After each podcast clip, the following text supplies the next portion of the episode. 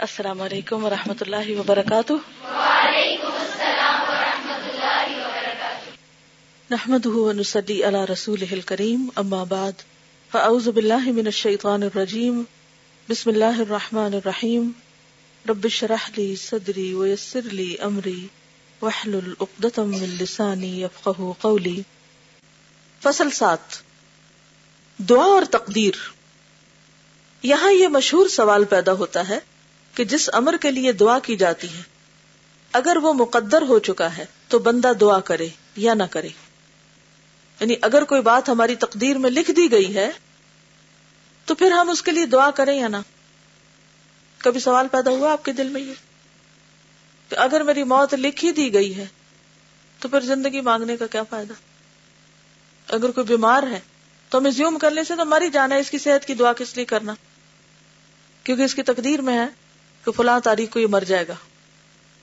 تو اگر وہ مقدر ہو چکا ہے، تو بندہ دعا کرے یا نہ کرے۔ اور اس شک کی وجہ سے انسان کیا ہوتا ہے پھر؟ دعا نہیں کرتا اور وہ شیکی ہو جاتا ہے۔ شک انسان کو شیکی کر دیتا ہے۔ اس کا وقوع میں آنا لابدی اور ضروری ہے۔ لابد عربی میں کہتے ہیں لازم۔ اور اگر وہ مقدر نہیں ہے، تو بندہ سوال کرے یا نہ کرے۔ وقوع میں نہیں آئے گا۔ یعنی اگر کچھ ہونا ہے تو ہو جائے گا، نہیں ہونا تو نہیں ہوگا۔ دعا مانگنے کا کیا فائدہ؟ سمپل ورڈز میں۔ عام طور پر لوگ اس طرح ریاکٹ کرتے ہیں۔ اس مغالطے کو مغالتا کیا ہوتا ہے؟ غلط فہمی۔ کو ایک گروہ نے صحیح سمجھا۔ کہا ہاں بالکل ٹھیک ہے، ایسے ہی تو ہے۔ اور دعا اور التجا کو بالکل چھوڑ دیا۔ اس بنا پر یہ گروہ اس امر کا قائل ہو گیا کہ سوال، دعا، التجا سے کوئی فائدہ حاصل نہیں ہو سکتا۔ کوئی فائدہ نہیں دعا کرنے کا۔ وہی ہوگا جو ہونا ہے۔ کچھ لوگ اس عقیدے کے قائل ہو گئے۔ یہ اس کی انتہائی جہالت اور دلالت و گمراہی ہے۔ ایسا سوچنا کیا ہے؟ جہالت، دلالت، گمراہی۔ شیطان کا ڈالا ہوا وسوسہ بیسیکلی علاوہ ازیں اپنے مسلک میں یہ گروہ خود متناقض ہے۔ سیلف کنٹرڈکشن کا شکار ہے۔ خود متناقض۔ خود یعنی سیلف متناقض یعنی کنٹرڈکٹری اس کے مسلک میں، مسلک یعنی اس کی سوچ اور طریقے میں جس پہ یہ چل رہا ہے۔ باہمی تضاد اور تخالف یعنی مخالفت پائی جاتی ہے یعنی سیلف کنٹرڈکٹری ہے۔ کیونکہ اگر یہ لوگ اپنے اس مسلک کو بطور کلی مان لیتے ہیں، تو دنیا جہان کے تمام اسباب کا تعطل واجب اور ضروری ہو جاتا ہے۔ یعنی اگر بات یہی ہے تو پھر دنیا میں ہر سبب بیکار ہے۔ کوئی سبب بھی اختیار نہیں کرنا چاہیے۔ دعا بھی کیا ہے؟ سبب ہے نا؟ جیسے اور بہت سے سبب ہوتے ہیں کام ہونے کے۔ تو اگر اس کو آپ سمجھے کہ یہ کوئی فائدہ نہیں ہے، اس کا مطلب یہ کہ دنیا میں پھر کسی بھی کام کے کرنے کا کوئی فائدہ نہیں ہے۔ کوئی سبب نہیں اختیار کرنا چاہیے۔ یہاں سے گھر جانا ہے، چلے جائیں گے۔ گاڑی کی کیا ضرورت ہے؟ گاڑی منگائے یا نہ منگائے چلے جائیں گے۔ بھوک لگی، تقدیر میں ہوگا۔ کھانا مل جائے گا۔ کچھ کوشش کریں یا نہ کریں، کوئی فرق نہیں پڑتا۔ جو ہونا ہے ہو ہی جائے گا۔ اس مسلک کے قائل سے کہا جائے کہ اگر سیری اور سیرابی تیرے لیے مقدر ہو چکی ہے، تو وہ ہو کر رہے گی تو کھائے یا نہ کھائے۔ پانی پیے یا نہ پیے۔ اور مقدر نہیں ہے تو ہرگز ہرگز سیری اور سیرابی حاصل نہ ہوگی۔ اسی طرح اگر اولاد تمہارے مقدر ہو چکی ہے تو وہ یقیناً ہو کر رہے گی۔ اپنی بیوی باندھی سے خلوت ہم بستری کرو یا نہ کرو۔ یعنی شادی کرو یا نہ کرو۔ اور مقدر نہیں تو ہرگز ہرگز اولاد نہ ہوگی۔ خلوت ہم بستری کرو یا نہ کرو۔ پھر تمہیں نکاح کی یا باندھی کی کیا ضرورت ہے؟ دنیا کے سارے اسباب اور اسباب کے سارے سلسلے کو اسی طرح سمجھنا چاہیے۔ کیا اس خیال کے آدمی کو عقل مند، بلکہ عقل مند تو کیا انسان بھی کہا جا سکتا ہے؟ جو یہ سوچے، جبکہ حیوانات اور چوپائے تک وہ اسباب فطرت مہیا کرتے ہیں، جن سے ان کی بقا اور زندگی وابستہ ہے۔ ان لوگوں سے تو حیوانات اور چوپائے زیادہ عقل مند ہیں اور سمجھدار کہے جائیں گے۔ یہ لوگ تو حیوانات سے بھی گئے گزرے۔ قرآن پاک میں آتا نا الا ہم کل انام بل ہم ادلو سبیلا۔ اور یہ کن لوگوں کے بارے میں ہے؟ جو اس طرح کی سوچ رکھتے ہیں، جو عقل سے کام نہیں لیتے، جو سوچتے نہیں۔ بعض اپنی فطانت اور زیرکی کا ثبوت دیتے ہوئے یہاں تک کہتے ہیں کہ دعا کرنا محض ایک تابودی امر ہے۔ تابودی کیا؟ یعنی عبادت ہے۔ دعا کا ہمیں حکم کیوں دیا گیا اور ہم دعائیں کیوں کریں؟ کیونکہ یہ عبادت ہے ہم عبادت کر رہے ہیں۔ اللہ تعالیٰ دعا کرنے والے کو صرف اجر و ثواب عطا فرماتا ہے۔ یعنی فائدہ کو نہیں، ہونا مانا کچھ نہیں، بس ثواب مل جائے گا۔ حصول مطلب میں دعا کا کوئی اثر اور دخل نہیں۔ ان زیرک تباہ انسانوں کے نزدیک قلب و زبان سے دعا یا التجا کرنے نہ کرنے میں حصول مطلب کے لیے کوئی فرق نہیں۔ زیرک تباہ کا کیا مطلب ہے؟ یعنی بڑے سمجھدار، ہوشیار ہے ویری اسمارٹ یعنی اپنے آپ کو بڑا عقل مند سمجھتے ہیں۔ تو انہوں نے یہ فلسفہ ایجاد کر رکھا ہے۔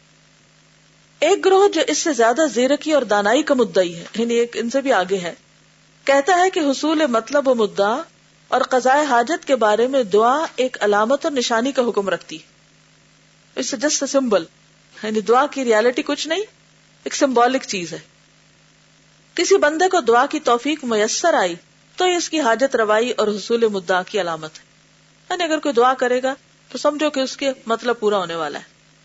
اس کی مثال ایسی ہے کہ موسم برسات میں تم سیاہ بادلوں کی گھٹائیں اور سرد ہوائیں دیکھتے ہو تو یہ اس امر کی دلیل ہے کہ برسات ضرور ہوگی۔ یعنی دعا کیا ہے؟ بادل کی طرح۔ اگر دعا ہو گئی تو کیا ہوگا؟ مطلب یہ کہ معاملہ حل ہونے والا ہے۔ جیسے بادل آئے تو سمجھو کہ بارش آنے والی ہے۔ ان لوگوں کے نزدیک طاعت عبادات کے اجر و ثواب اور کفر ماسی کے عقاب اور عذاب کا بھی یہی حکم ہے۔ کفر اور ماسی کیا؟ ماسی کس کو کہتے ہیں؟ گناہوں کو۔ عقاب کیا ہوتا ہے؟ سزا۔ اور عذاب کا بھی یہی حکم ہے۔ وہ کہتے ہیں کہ اطاعت اور عبادات، کفر و اسیان، محض اجر و ثواب، عقاب و عذاب کی علامتیں ہیں اور کچھ نہیں۔ کیونکہ یہ چیزیں ثواب اور عذاب کے اسباب نہیں ہیں۔ ان کے نزدیک غلط کرو، برا کرو اچھا کرو، نیک کرو، بد کرو، ہونا مانا کچھ نہیں، سبھی برابر ہے تو وہ عمل کو بھی سبب نہیں سمجھتے۔ کس کا؟ جنت میں جانے کا۔ ان لوگوں کے نزدیک کسی چیز کو توڑنے سے ٹوٹ جانے، جلانے سے جل جانے، قتل کرنے سے قتل ہو جانے کا بھی یہی حکم ہے۔ کیونکہ یہ چیزیں ان امور کے لیے حتمی اسباب نہیں۔ وہ کہتے ضروری نہیں کہ کوئی چیز توڑے تو ٹوٹ ہی جائے، جلائے تو جل ہی جائے، قتل کرے تو قتل ہو بھی جائے۔ کہ ضروری نہیں کہ ایسا ہو۔ کبھی نہیں بھی ہوتا۔ کئی لوگ باریک بحثیں کرتے نا۔ اب آپ ان سے کہیں کہ یہ کریں، تو کہتے ہیں ضروری ہے کہ ایسا کرے تو ہو جائے۔ مثلا آپ کسی بچے سے کہیں کہ پڑھو۔ تو کیا ضرورت ہے پڑھنے کی؟ کیا سارے پڑھنے والے پاس ہوتے ہیں؟ تو اس سے کیا پوچھنا چاہیے؟ کہ نہ پڑھنے والے کب پاس ہوئے؟ اصل میں یہ ان مبالغہ آرائیوں میں سے ہے۔ جب لوگ کہتے ہیں نا کہ ہم نے تو پڑھا ہی نہیں اور ہم پھر بھی پاس ہوئے۔ اس نے تو پڑھا ہی نہیں۔ اس نے تو کچھ کیا ہی نہیں اور اس کا سب کچھ ہو گیا۔ ہر وقت چانس اور اس طرح کی نا خیالی دنیا میں جیتے اور اسباب اختیار نہیں کرتے۔ تو ایسی جھوٹی باتیں بھی عام نہیں کرنی چاہیے۔ اس کا آخر مقصد کیا ہوتا ہے؟ بعض مائیں بڑے پراؤڈلی کہتی ہیں، میں نے تو اپنے بچے کو کبھی پڑھتے دیکھا ہی نہیں، پھر بھی اس کی فرسٹ ڈویژن آ جاتی۔ کیا آپ اس کو ہر وقت دیکھتی ہیں؟ سائے کی طرح اس کے ساتھ ہے آپ کو کیا پتا کہ اسکول میں پڑھ لیتا ہوگا یا خود کسی وقت پڑھتا ہوگا یا یہ کیسے ہو سکتا ہے کہ ایک شخص کچھ بھی نہ پڑھے اور پھر بھی وہ بہت اچھی طرح کامیاب ہو؟ اس طرح کی باتیں پھیلانا بھی ایک جرم ہے۔ کیوں؟ اس سے دوسروں کو کیا ملتا ہے؟ کون سا سبق؟ کچھ نہ کرو، کوئی فائدہ نہیں کچھ کرنے کا۔ اور ہماری قوم میں خاص طور پر یہ بات بہت عام ہے۔ محنت کا درس دینے والے بہت کم ہیں۔ اور خیالی دنیا میں رہنے والے، خیالی پلاؤ پکانے والے بہت ہیں۔ خوش فہمیوں میں جینے والے۔ کچھ کرو نہ کرو ہو ہی جائے گا، جنت بھی ایسے ہی مل جائے گی۔ اور دنیا میں بھی کچھ محنت کی ضرورت نہیں۔ تو دنیا میں کیا فاض فرق نہیں ہے پھر ہم میں اور ترقی یافتہ قوم وہ بائی چانس تو نہیں ترقی کر گئے۔ انہوں نے سخت محنت کی ہے۔ محنت کر کے اپنی دنیا بنائی۔ اور ہم صرف خیالوں میں جیتے ہیں کہ ہو ہی جائے گا۔ اور امتحان دینے میں بھی ہمارا طریقہ کار کیا ہوتا ہے؟ کیا کرتے ہیں چانس پہ۔ ہر چیز چانس پہ ہے ہماری۔ لیکن کچھ لوگ تو بڑے عقل مند ہوتے ہیں، وہ ہر چیز چانس پہ نہیں رکھتے، مگر ایسے لوگ کم ہیں۔ کیونکہ یہ چیزیں ان امور کے لیے حتمی اسباب نہیں، کیونکہ ان چیزوں میں اور ان امور میں کوئی ترتیب و تعلق نہیں۔ محض ایک عادتی رب تو تعلق ہے۔ وہ کہتے بس یہ ایک عادت ہے۔ دیا سلائی جلاؤ تو آگ جل جاتی۔ کوئی ایسا اثر اور ایسا تعلق اور ربط نہیں جو بطور سبب اور علت کے ہو۔ وہ کہتے ہیں کہ یہ سبب نہیں کہ چیز پھینکے تو ٹوٹ جائے۔ وہ کیا کہتے ہیں؟ بس یہ عادت ہے۔ ایسا ہو جاتا ہے۔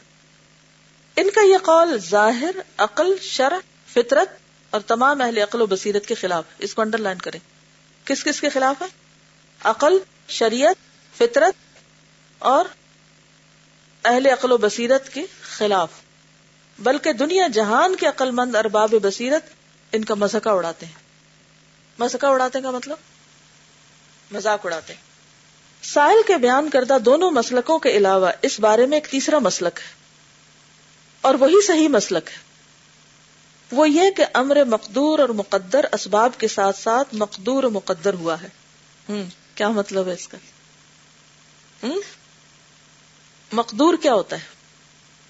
اور مقدر، مقدور کس وزن پر ہے؟ روٹ کیا ہے؟ قدر سے۔ تقدیر سے مقدور، جو چیز مقدر میں رکھی گئی۔ ٹھیک ہے؟ اور مقدر بھی وہی ہے۔ دونوں سیم ہے اسی لیے واؤ ان کو جمع کر رہی۔ وہ یہ کہ امر مقدور و مقدر اسباب کے ساتھ مقدور و مقدر ہوا ہے۔ یعنی تقدیر کس کے ساتھ ہے؟ اسباب کے ساتھ جڑی ہوئی ہے۔ یہ بات سمجھ آئی ہے کہ نہیں آئی؟ جس کو نہیں آئی وہ ہاتھ کھڑا کر کے پوچھ لے اور میں اسے شاباش دوں گی۔ اسٹیٹمنٹ کی سمجھ نہیں آ رہی۔ امر کا کیا مطلب ہے؟ کوئی بھی کام، کوئی بھی چیز جس کی تقدیر لکھی ہوئی ہے یا وہ مقدر ہوا ہے، کیسے ہوگا؟ اس کے ساتھ اس کا سبب بھی مقدر ہے، وہ بھی ساتھ لگا ہوا ہے۔ اس کی بھی تقدیر ہے۔ سبب بھی تقدیر کا حصہ ہے۔ اب سمجھ آئی؟ ہاں۔ یہ بالکل ایسے ہی کہ جیسے وہ اس روز کسی نے ایک بہت اچھا کمنٹ دیا تھا۔ کسی نے کسی بزرگ سے کہا کہ دعا مانگنے کا فائدہ نہیں، کیونکہ جو تقدیر میں ہوگا لکھا جائے۔ تو انہوں نے کیا کہا؟ کیا پتا کہ تمہاری تقدیر میں لکھا ہو کہ تم دعا مانگو گے تو تمہارا یہ کام ہوگا۔ پھر یہی بات ہے، یہی بات یہاں پر ہے۔ ٹھیک ہے؟ اگر آپ یہ بات یاد رکھ لینا تقدیر کا مسئلہ آپ کو آسانی سے سمجھ آ جائے گا۔ کیا؟ کہ تقدیر سبب کے ساتھ بندھی ہوئی ہے۔ مثال کے طور پر آپ دیکھیے، جیسے یہ لائٹ لگی ہوئی ہے نا، تو یہ کس کے ساتھ بندھی ہوئی ہے؟ سوئچ کے ساتھ، اس بٹن کے ساتھ۔ یعنی آپ نے ساری محنت، کوشش، سب کچھ کی، لگا ہوا ہر چیز، لیکن جب تک اس کو آن نہیں کریں گے نا، یہ سبب ہے اور یہ مسبب، جس کے لیے سبب اختیار کیا گیا۔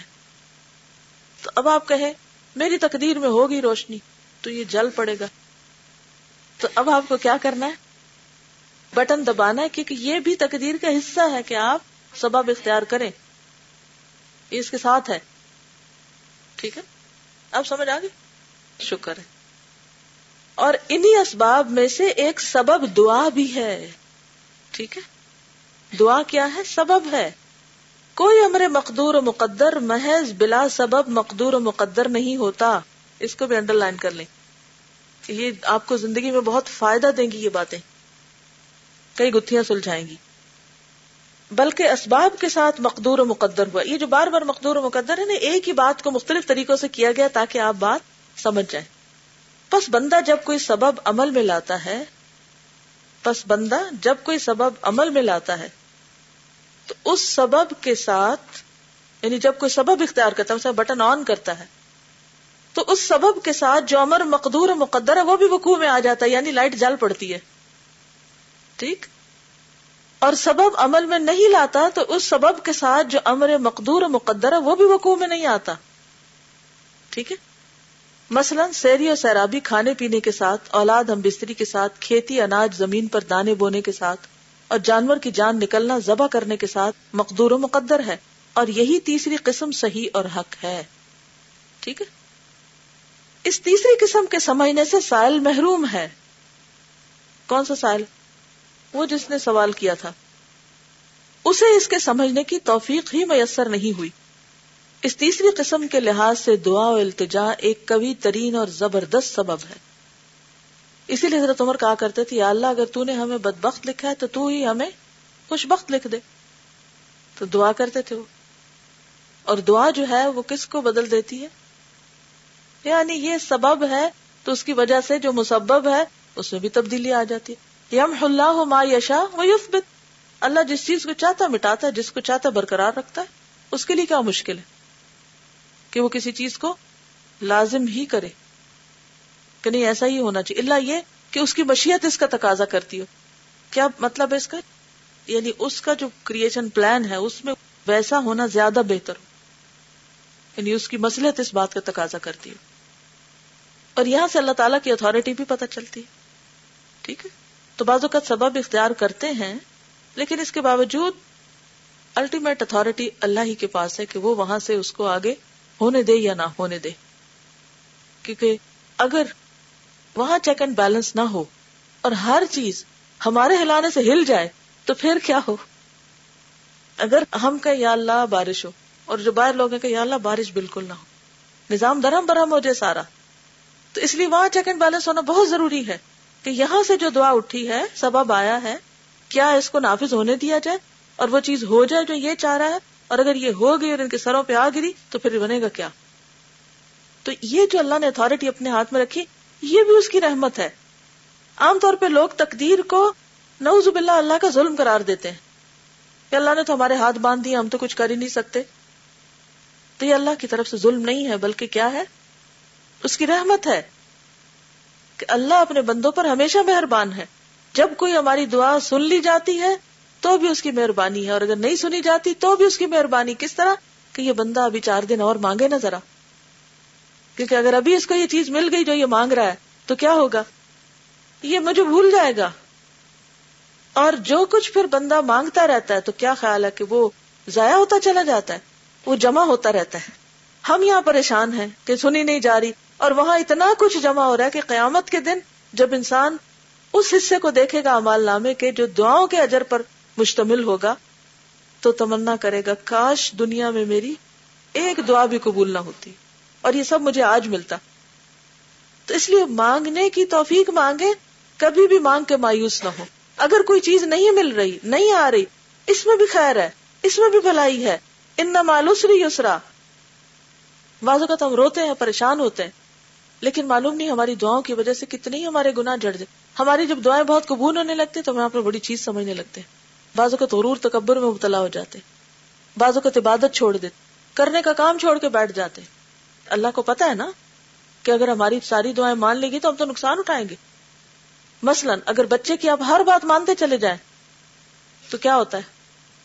ہماری عقل سمجھ تو اللہ کے مقابلے میں بچے سے بھی گئی گزری ہے۔ ماں اور بچے میں کتنا فرق ہوتا ہے؟ چند سالوں کا نا۔ کبھی اٹھارہ بیس سال کا ہوتا ہے، کبھی تھوڑا بہت زیادہ یا کم۔ تو ماں اپنے آپ کو بڑی چیز سمجھتی کہ بچہ تو بالکل بے عقل ہے، اس کو تو کچھ خبر نہیں۔ تو اس کی ہر بات نہیں ماننی چاہیے۔ بازو کا جینون بھی ہوتی ہے تو ہم صرف اس لیے نہیں مانتے، کیونکہ بچے نے کہی ہے۔ تو یہ بچہ ہے، اس لیے نہیں اس کی مانی جائے گی۔ تو کتنی بھی پیار کرنے والی ماں ہو، بچے کی ہر بات کبھی نہیں مانتی اور نہیں ماننی چاہیے۔ کیونکہ اس کی بعض باتوں میں اسی کے لیے نقصان ہے۔ مثلا اگر بچہ صبح اٹھے اور کہ میں نہیں اسکول جاتا، تو ماں کہ میں گلے سے لگاؤں تمہیں۔ مجھے یاد ہے، میں جب چھوٹی ہوتی تھی تو میں رو دھو کے روز اسکول جاتی، میں جانے ہی نہیں چاہتی تھی۔ رو رو کے برا حال کر لیتی تھی۔ اور کیا سمجھتی تھی میں؟ کہ بہت ہی مظلوم ہوں اور میرے ماں باپ بہت ظالم ہیں۔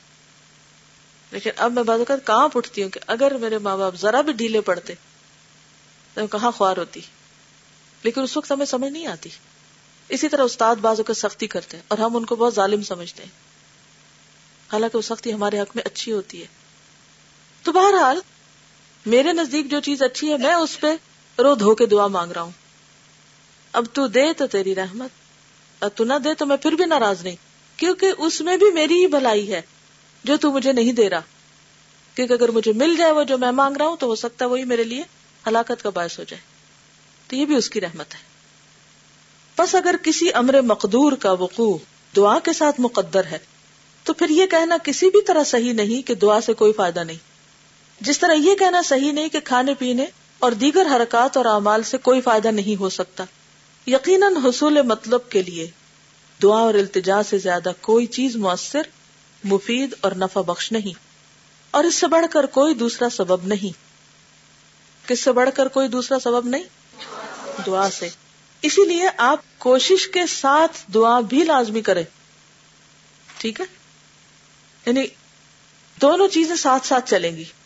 یعنی ظاہری اسباب بھی اور دعا والا سبب بھی۔ مثلا ایک کام کو کرنے کے لیے مثلا گھر میں داخل ہونا ہے آپ نے۔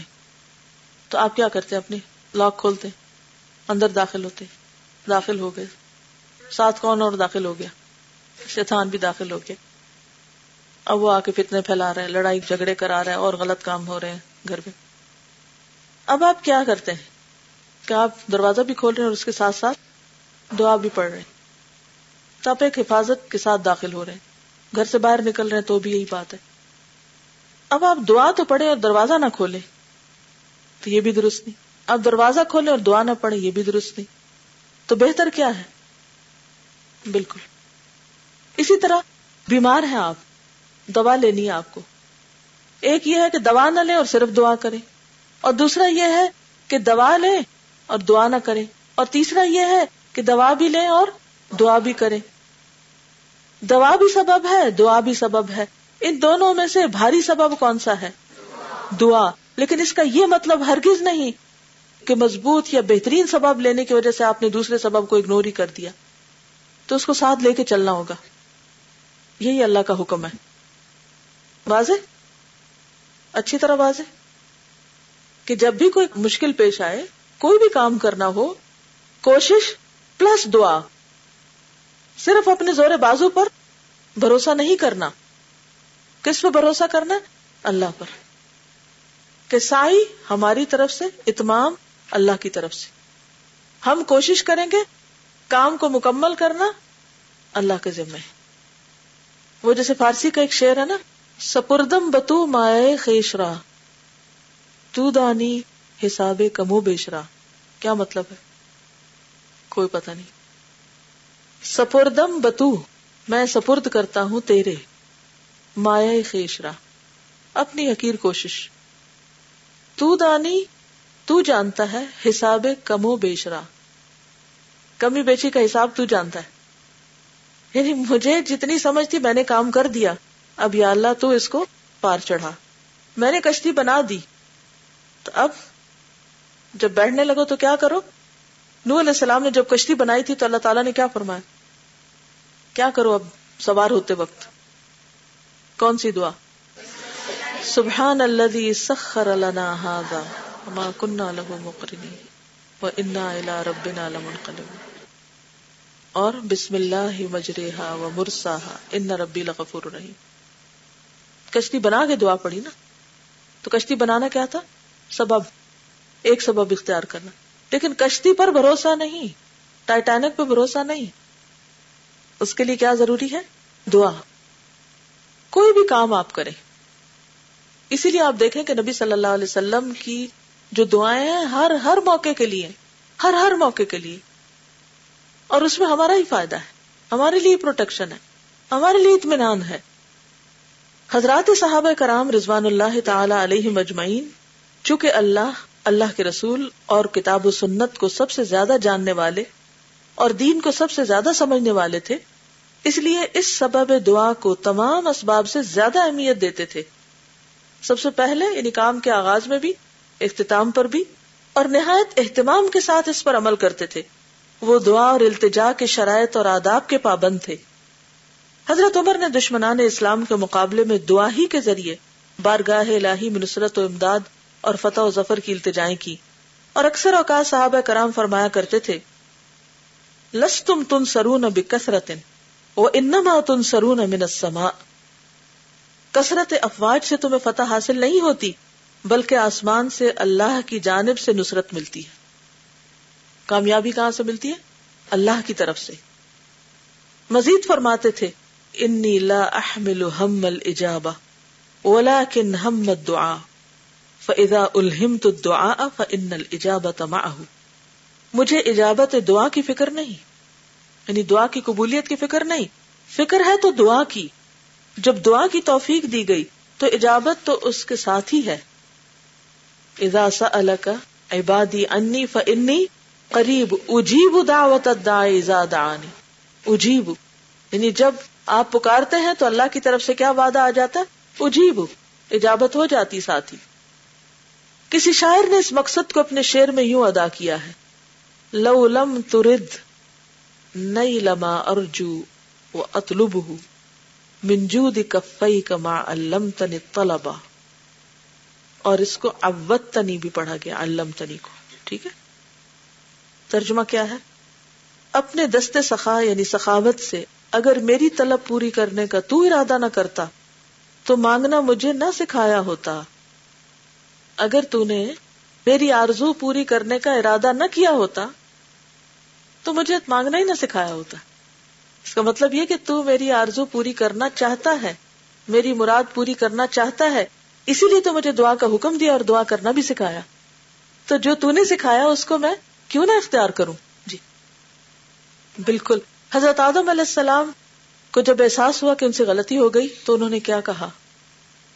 وہ تلقا آدم امر ربی ہی کلیمات فتح علیہ تو اللہ ہی نے سکھایا نا آدم کو۔ کیونکہ انہیں یہ بھی نہیں پتا تھا کہ اب کیا کروں، کیسے مانگوں۔ تو اللہ نے کلمات سکھا دیے۔ تو اگر اللہ نے دعائیں قبول نہیں کرنی تھی، تو سکھائی کس لیے؟ واضح؟ بس جس شخص کو دعا القاع کی گئی یعنی دل میں ڈال دی گئی، دعا و التجا کی توفیق عطا کی گئی، تو سمجھ لینا چاہیے کہ اس نے ضرور اجابت دعا کا ارادہ فرما لیا۔ چنانچہ اللہ سبحان و تعالیٰ کا ارشاد ہے، ادعونی استجب لکم، المؤمن فورٹی، سکسٹی۔ تم مجھ سے مانگو، میں تمہاری دعا قبول کروں گا۔ مزید ارشاد ہے وہ ادا سلک عبادی عنی فانی قریب اجیب دعوت الداعی اذا دعان، البقرہ 186 جب میرا بندہ مجھ سے مانگتا ہے تو میں اس کے قریب ہوتا ہوں، دعا کرنے والے کی دعا قبول کرتا ہوں۔ حضرت ابو حرارہ سے مروی ہے کہ رسول اللہ صلی اللہ علیہ وسلم نے ارشاد فرمایا ملم یس اللہ یغضب علیہ ترمزی کتاب الدعوات۔ جو آدمی اللہ تعالیٰ سے نہیں مانگتا، اللہ تعالیٰ اس پر خفا ہوتا ہے۔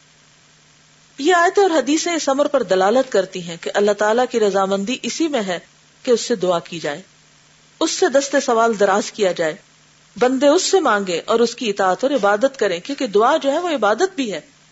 اور اللہ نے بندے کو اپنی عبادت کے لیے پیدا کیا۔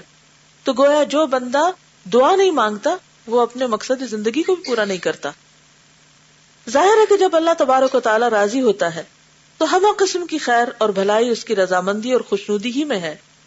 جس طرح کہ ہما یعنی تمام قسم کی آفتیں اور مصیبتیں اس کے غضب، خفگی اور ناراضگی میں ہیں۔ حضرت امام احمد بن حنبل نے کتاب الزہد میں ایک حدیث قدسی نقل کی ہے۔ انا اللہ لا الہ الا انا، اذا ردیت بارکت، ولیس لبرکتی منتہا واذا غضبت لعنت ولعنتی تبلغ السابع من الولد۔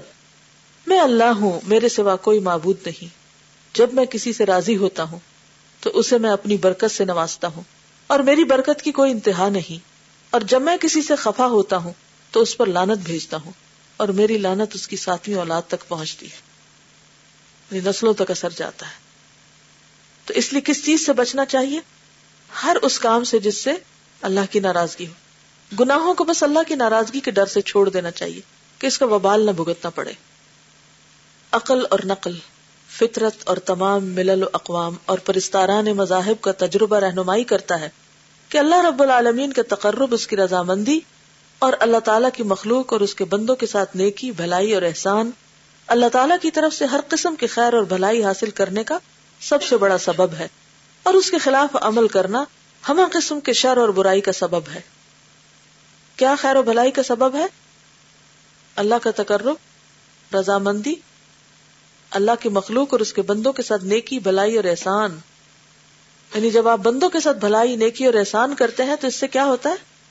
اللہ کی طرف سے آپ کو بھی بھلائی، خیر اور برکت نصیب ہوتی۔ ہے اور اگر آپ کسی کو ستا رہے ہیں، کسی کے خلاف سازشیں کر رہے ہیں، کسی کو برا بھلا کہہ رہے ہیں، یا برا ثابت کرنے کی کوشش کریں یا الزام تراشی کریں یا غیبت کر رہے ہیں، یا کسی طرح کسی کو نقصان دینے کی کوشش کر رہے ہیں، ہو سکتا ہے اس شخص کو پتہ ہی نہ ہو، جس کے پیچھے آپ پڑے ہوئے ہیں۔ لیکن یاد رکھیے، جو آپ کسی کے لیے کر رہے ہو سارا آپ پہ پلٹے گا سب آپ کے سر پہ آئے گا۔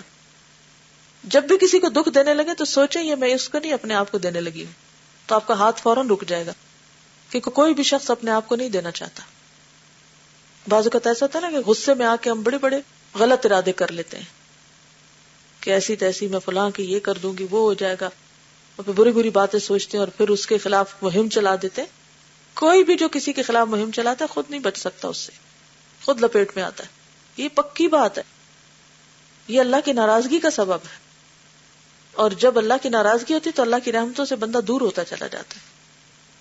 تو ہر وقت اس بات کو سوچنا چاہیے کہ ہم کس طرح کسی کی بھلائی کریں۔ پس تم انعامات الہیہ اور اس کی نوازشات سے اسی قدر بہربر ہو سکتے ہو۔ اور اسی قدر اس کی خفگی اور ناراضگی سے دور رہ سکتے ہو۔ جس قدر تم اس کی اطاعت و فرما برداری کرو گے اور اس کا تقرب حاصل کرو گے۔ اور اس کی مخلوق اور بندوں کے ساتھ احسان اور صلہ رحمی کرو گے۔ واخر دعوانا الحمد للہ رب العالمین۔ سبحانک اللہم و بحمدک ان اللہ الہ الا انت، نستغفرک و نتوب الیک۔ السلام علیکم و رحمۃ اللہ وبرکاتہ۔